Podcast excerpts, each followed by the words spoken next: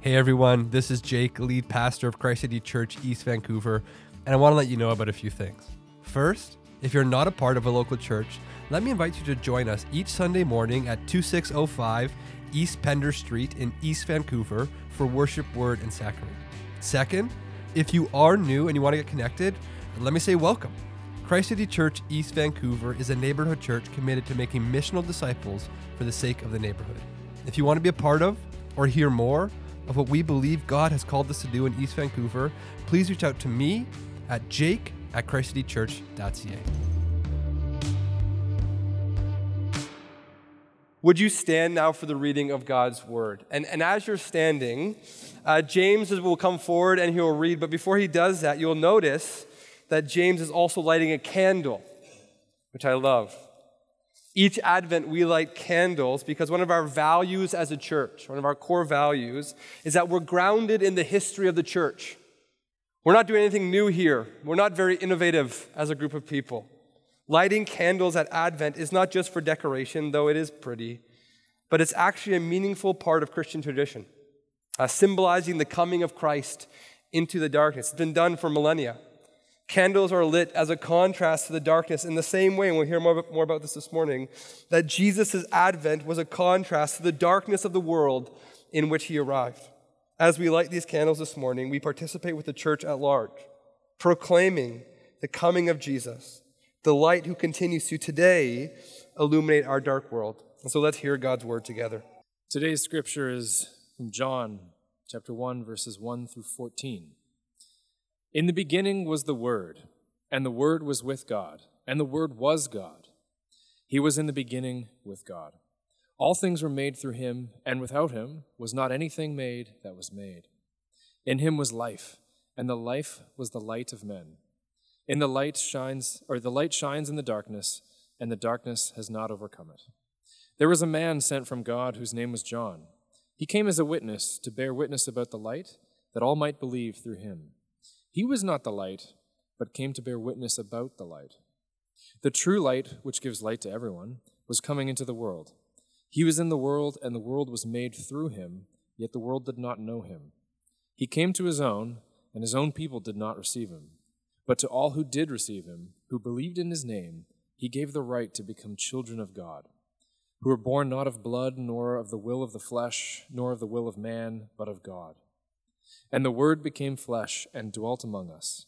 And we have seen his glory, glory as of the only Son from the Father, full of grace and truth. You may be seated. And as you're being seated, let's pray together.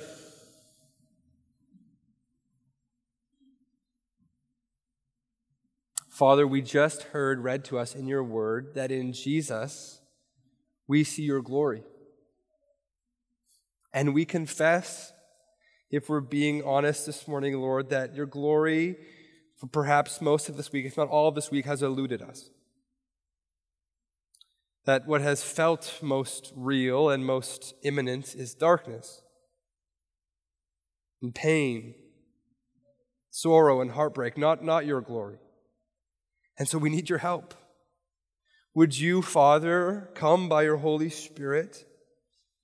And illuminate our minds, illuminate our hearts to behold the glory which Jesus came to shine into our hearts and our lives. We're eager, we're desperate uh, to sit and stand and walk in your light. Amen. John begins his gospel in the beginning. In the beginning. He's doing this on purpose. He's doing it on purpose. John wants us to hear how the Bible itself in Genesis begins. The first words of Genesis are in the beginning. In the beginning. It is an audacious way to begin a gospel. It is almost arrogant to begin in the beginning.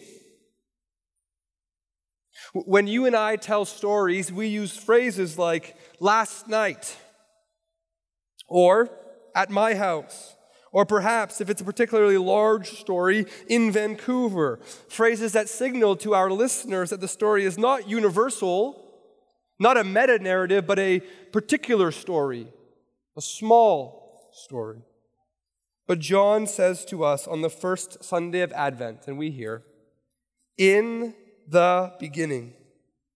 And of course, what he means is in the beginning of everything, at the beginning of the universe, at the beginning of all of our stories, at the beginning of it all. What, John? What? In the beginning was the Word, and the Word was with God, and the Word was God. Amen. John will go on to tell that this divine, eternally existing Word, who was and is and forever will be, is Jesus. And we saw that, right? John 1 14. And the Word, arrogance of arrogance, audacity of audacity, and the Word became flesh and dwelt among us. All of this, of course, means that each year, when we come to the season of Advent, which just means arrival, by the way, it's a church word for arrival. Advent. When we come to the season of Advent, the story we are being swept up in is not just one story among the many that are told and believed and lived into in our city. What we consider each Advent is the story, the capital S story. And not just the story for those of us who are religiously inclined, but the grand narrative in which every other narrative exists. See, our reoccurring celebration of Advent and the penning of those words by John both serve the same overarching purpose this morning that we would begin to see that everything, what has been, what is, and what will be, that we would see everything as God does. And so, Advent, in its annual celebration, stubbornly and persistently, and maybe for some of us, annoyingly, pulls us from these smaller stories that we live by and forces us to once more align our lives with the truth of reality, with the story that matters. This morning, we encounter, whether we know it or not, in 14 verses in John's Gospel, the story that each of us, knowingly or unknowingly, is a part of. In the words of the gospel writer John, it is a story ultimately about darkness and light. I'll show you it in three points darkness, light, and lamps. Darkness, light, and lamps. If you have your Bibles, John 1 1 to 5, read this with me again. Just follow along in your Bibles. In the beginning was the Word, and the Word was with God, and the Word was God. He was in the beginning with God. All things were made through him, and without him was not anything made that was made. In him was life, and the life was the light of men. The light shines in the darkness, and the darkness has not overcome it. Genesis 1 tells us that before God created, the earth was without form and void and darkness was over the face of the deep. The, the words here for formless and empty in the original Hebrew, maybe you remember this from our First Corinthians series, are these words tohu vabohu. Tohu vabohu. Formless and empty. This is the language of primordial chaos. And if that's too abstract, I think we feel today the despair and fear of tohu vabohu every time we lay awake at night. And in a moment of doubt, ponder, ponder the thought that perhaps what greets us after we die is disembodied nothingness, chaos, tohu vabohu. Have you felt that before? It's paralyzing. There are a few things more terrifying. The Genesis account continues to tell us that it was into this formless and empty void, this chaos, that God spoke, and through his speaking, God creates. But John peels back one more layer and says that it was, in fact, the Word, this person who was with God, who is God, who was in the beginning with God, through whom all things were made. Through him, light and life have come. See, Advent, we must know, is not the first time Jesus has brought light and life into a dark world. It's not the first time he's done this.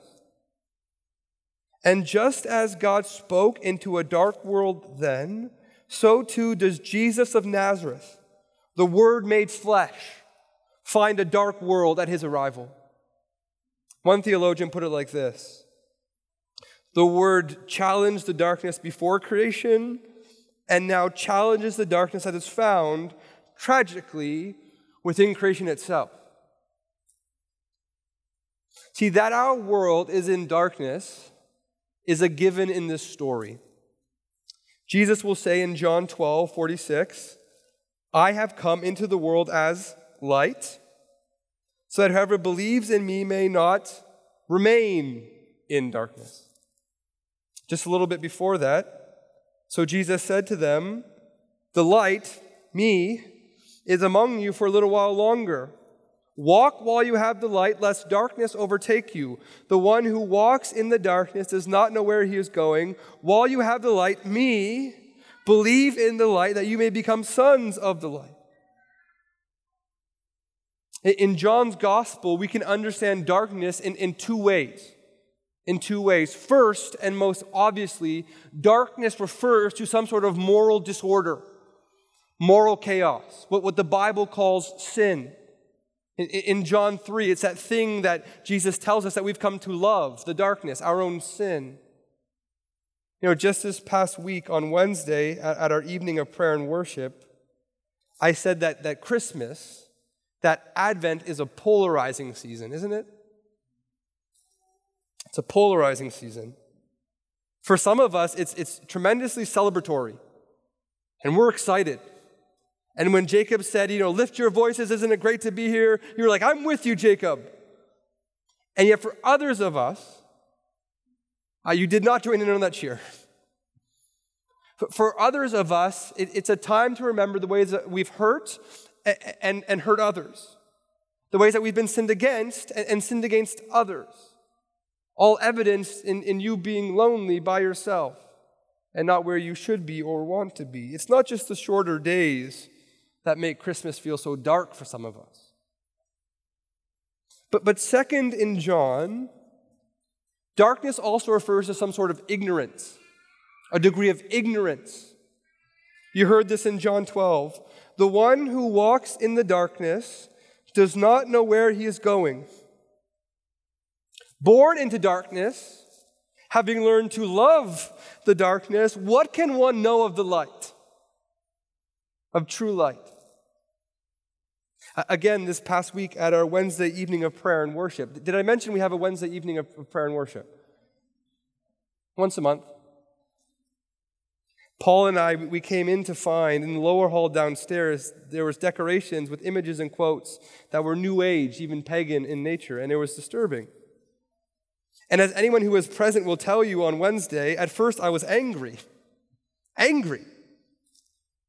But as the Spirit of God grabbed hold of my heart, my anger, while remaining rightly on the evil, subsided for the people.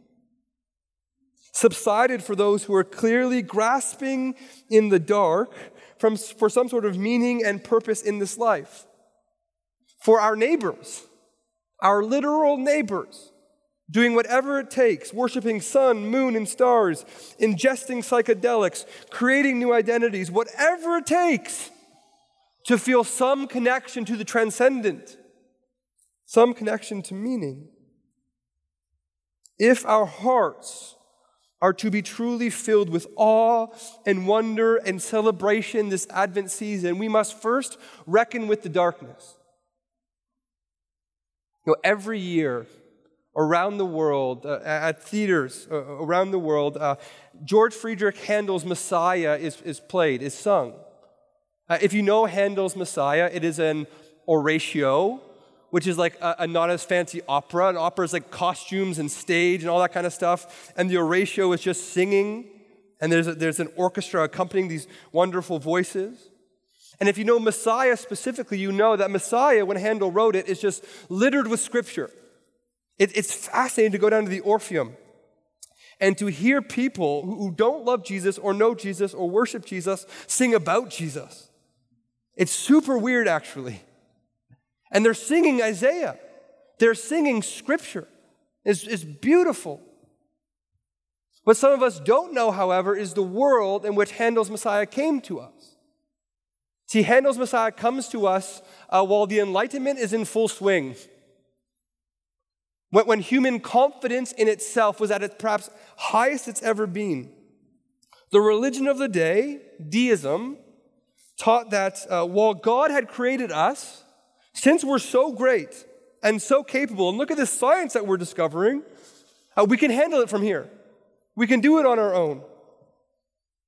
It became fashionable at that time, even in the church, to affirm the goodness of Jesus, but to deny his deity, deny that he was God. What need do we have for a Messiah? The Enlightenment thinker said, even supposed Christians said, look at all we can accomplish. That was the spirit of the age. Of course, if you know history, the Enlightenment would give way to the two bloodiest centuries on record. We would kill each other tremendously and brutally over the course of the 19th and 20th century. And together, those centuries would act as incontrovertible evidence, not of the innate goodness of humanity, but of our innate lostness. Humanity in its sin going deeper into the dark Humanity in its foolish ignorance, fumbling around for meaning, all the while moving further and further away from the light.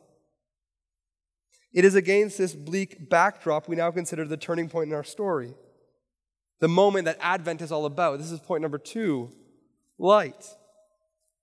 How does God respond to darkness? What help does He offer us? Well, we could say it like this, and I'm not overstating it. Advent is a celebration of God in Jesus giving us everything. Everything. It's as if we, we went to sleep the night before Christmas, on Christmas Eve, expecting to find under the tree some cheap plastic dollar store gift, and instead have woken up to find that we're up to our eyeballs in God's blessing.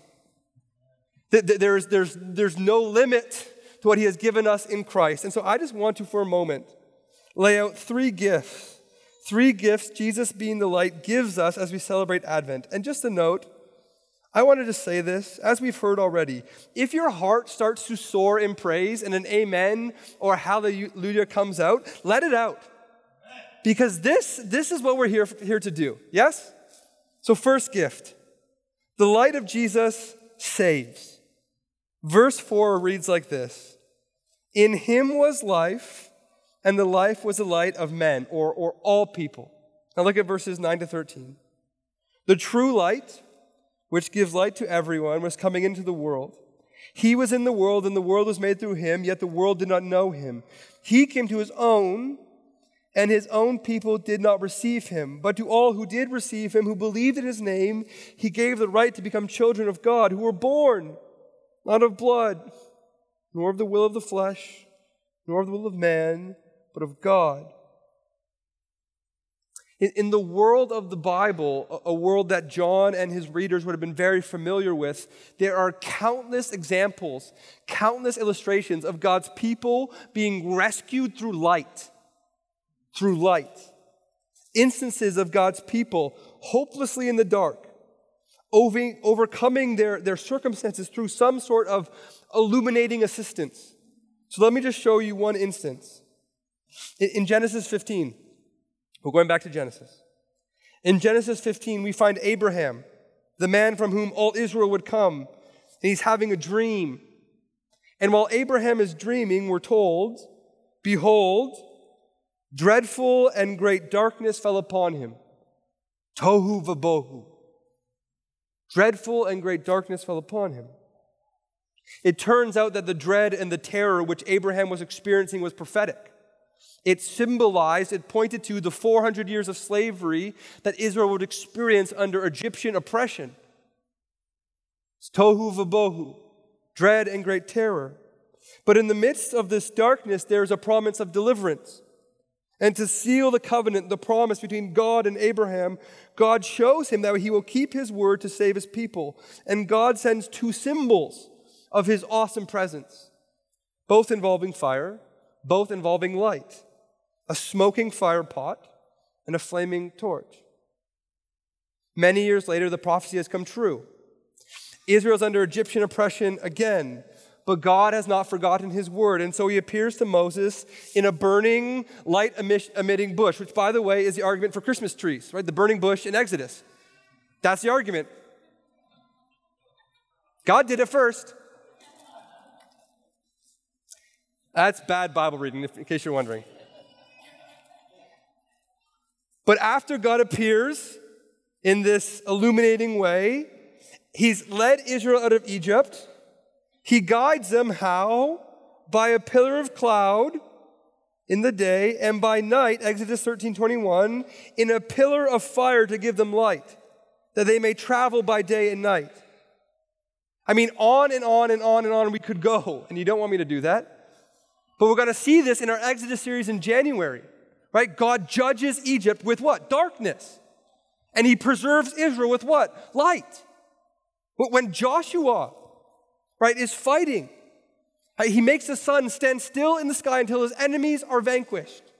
When Gideon in Judges 7 is trying to overthrow the oppression of the, Midian, uh, the Midianites, right, they go out 300 men with torches God is always, He's repeatedly, it's everywhere in the Bible, delivering his people through light, through fire, through illumination. Light and salvation go hand in hand in the Bible. It's why the psalmist prays in Psalm 43 Send out your light and your truth.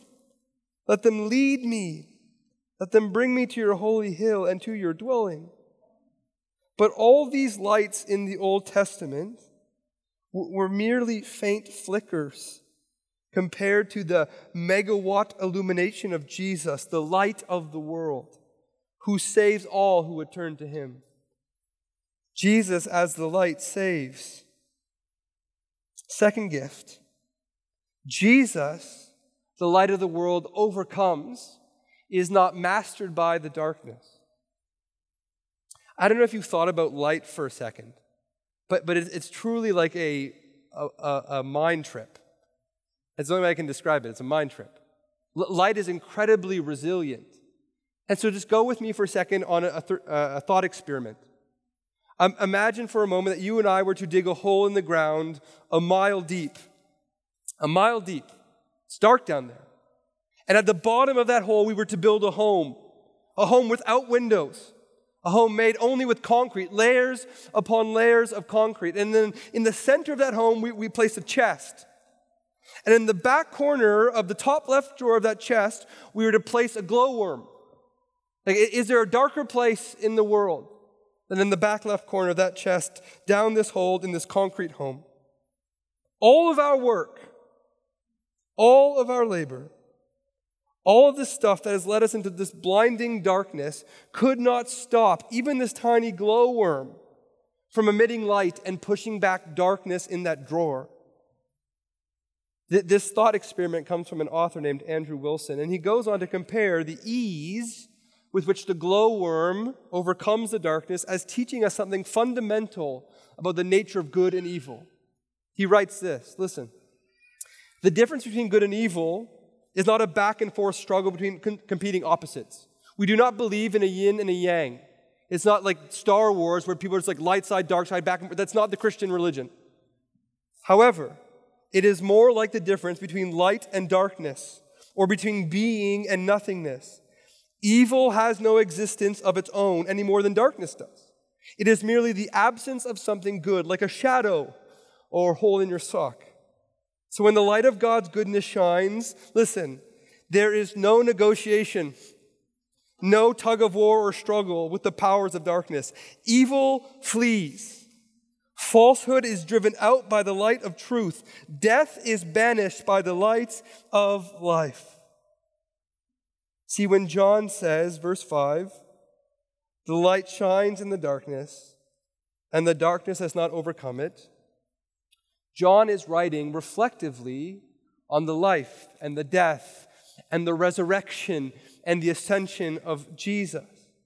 He's already looking ahead to the moment when Jesus will tell his disciples in John 16, Behold, the hour is coming, indeed it has come, when you will be scattered, each to his own home, and will leave me alone. Yet I am not alone, for the Father is with me. I have said these things to you, that in me you may have peace. In the world you will have tribulation. But then again, listen to this. Take heart, Jesus says. I have overcome the world. In the megawatt resurrection of Jesus, we find not a glowworm illuminating a drawer in a hole in the ground, but the cosmic powers of death and darkness and evil are brought to their knees. A light that shone first at the beginning of creation, then in a manger in Bethlehem, and then from the empty tomb outside of Jerusalem has now made its way across time to us, to me, and to you. There is no tug of war. There is no negotiation. Indeed, darkness flees at the coming of the light. Third gift Jesus, the light, shows us the kind of relationship God wants to have with us. Verse 14 reads And the Word became flesh and dwelt among us, and we have seen his glory, glory as of the only Son from the Father one of the big themes of John's gospel is that if you want to know the Father, you should get to know Jesus. If you want to see the Father, you should behold and sit under and look at Jesus. Just a few verses later, John will build on this. In one translation, it reads like this No one has ever seen God. The only one, himself God, says Jesus, who is in closest fellowship with the Father, has made God known. Here's what this means. It means that the, the mighty, saving Jesus, the one who rescues and overcomes the darkness, strong Jesus, is also the tender Jesus, inviting all who would believe in his name into the same relationship that he has eternally had with his heavenly Father inviting all who would believe in his name into the bosom with him of the Father. The, the phrase, we can keep the, uh, the verse on the screen, the phrase, closest fellowship with the Father. Do you see that? Your ESV reads, at the Father's side. It could also be translated, Jesus is close to the Father's heart. And we might say, well, good for Jesus, good for him, until we find out that Jesus has come to invite us into that same relationship with the Father. See, it's no accident that John's gospel, it's winding down. We go to John 13, and as Jesus is eating his last meal with his disciples, we find John, the gospel writer, one of his disciples, whom Jesus loved, was reclining at table, same language, at Jesus' side.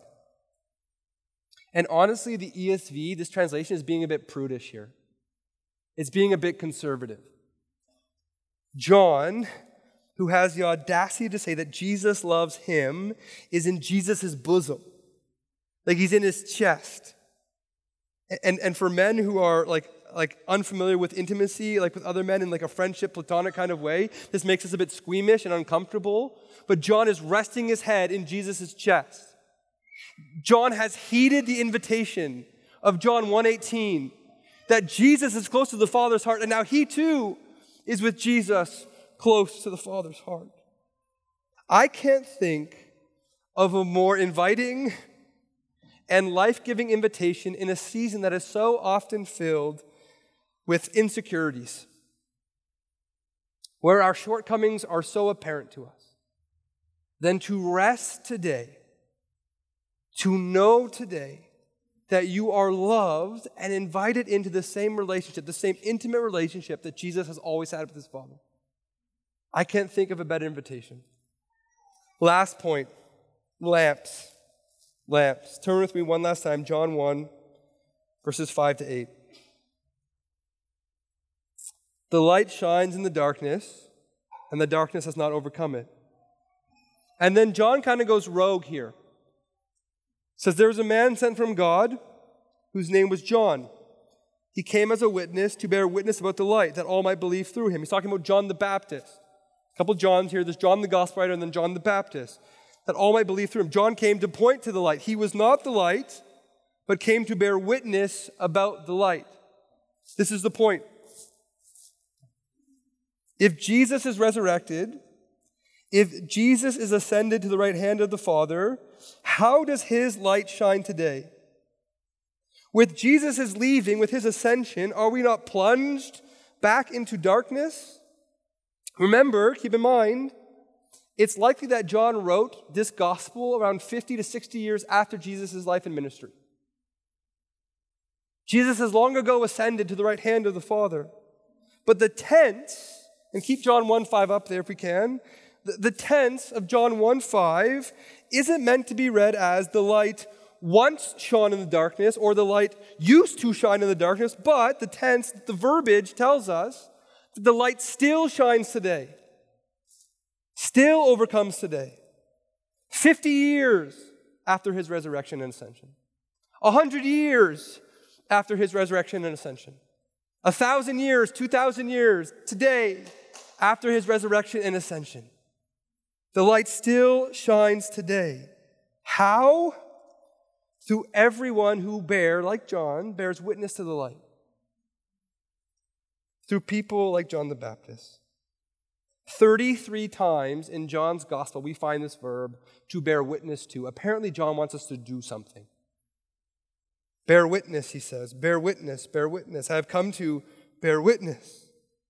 How does the light of Christ shine at Advent? How does the light of Christ shine in every season? We could say, as all those who bear witness go out with his light like little lamps. Like lamps. Lamps, let me remind you, are not designed to be hidden. You don't throw a sheet over a lamp or tuck it in a drawer, in a home, in a hole in the ground.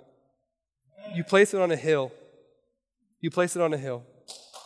Jesus came to give light to everyone, that all who do receive him, who believe in his name, he gave and he gives today the right to become children of God, who were born not of blood, nor of the will of the flesh, nor of the will of man, but of God. This Advent, turn to Jesus, the light of life. Bear witness to Jesus wherever you go so that more and more children of God might find themselves in the Father's bosom. Let's pray.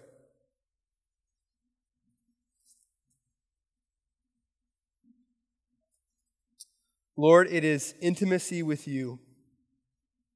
It is fellowship with you. It is life in the light with you that we seek and we truly long for this season more than anything else, more than a pleasant dinner on Christmas Eve with our in laws, more than that gift,